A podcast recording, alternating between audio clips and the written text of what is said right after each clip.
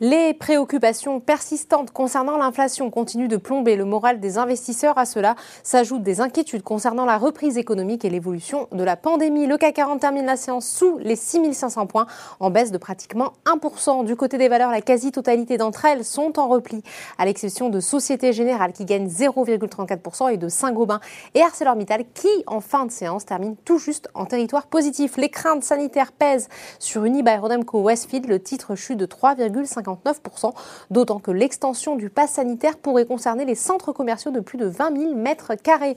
Atos enchaîne une quatrième séance consécutive de baisse, moins 3,12%. Morgan Stanley a abaissé son objectif de cours de 72 à 38 euros. La chute d'Atos entraîne d'autres valeurs de la tech, à l'instar de ST Micro, qui perd un peu plus de 2% sur cette séance. Les valeurs sensibles à la conjoncture économique sont également en repli.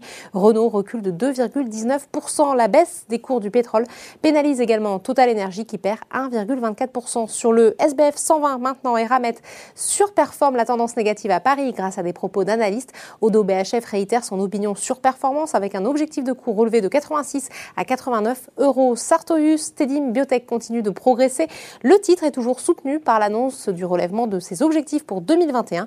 A contrario, CGG recule fortement pénalisé par la chute des cours et la foncière Clépierre est également en repli dans le sillage d'Unibail Rodamco Westfield qui chute lourdement aujourd'hui. Outre-Atlantique, les investisseurs évitent toute prise de risque. La bourse de New York a ouvert en baisse, pénalisée par les valeurs financières qui souffrent du repli continu des rendements obligataires.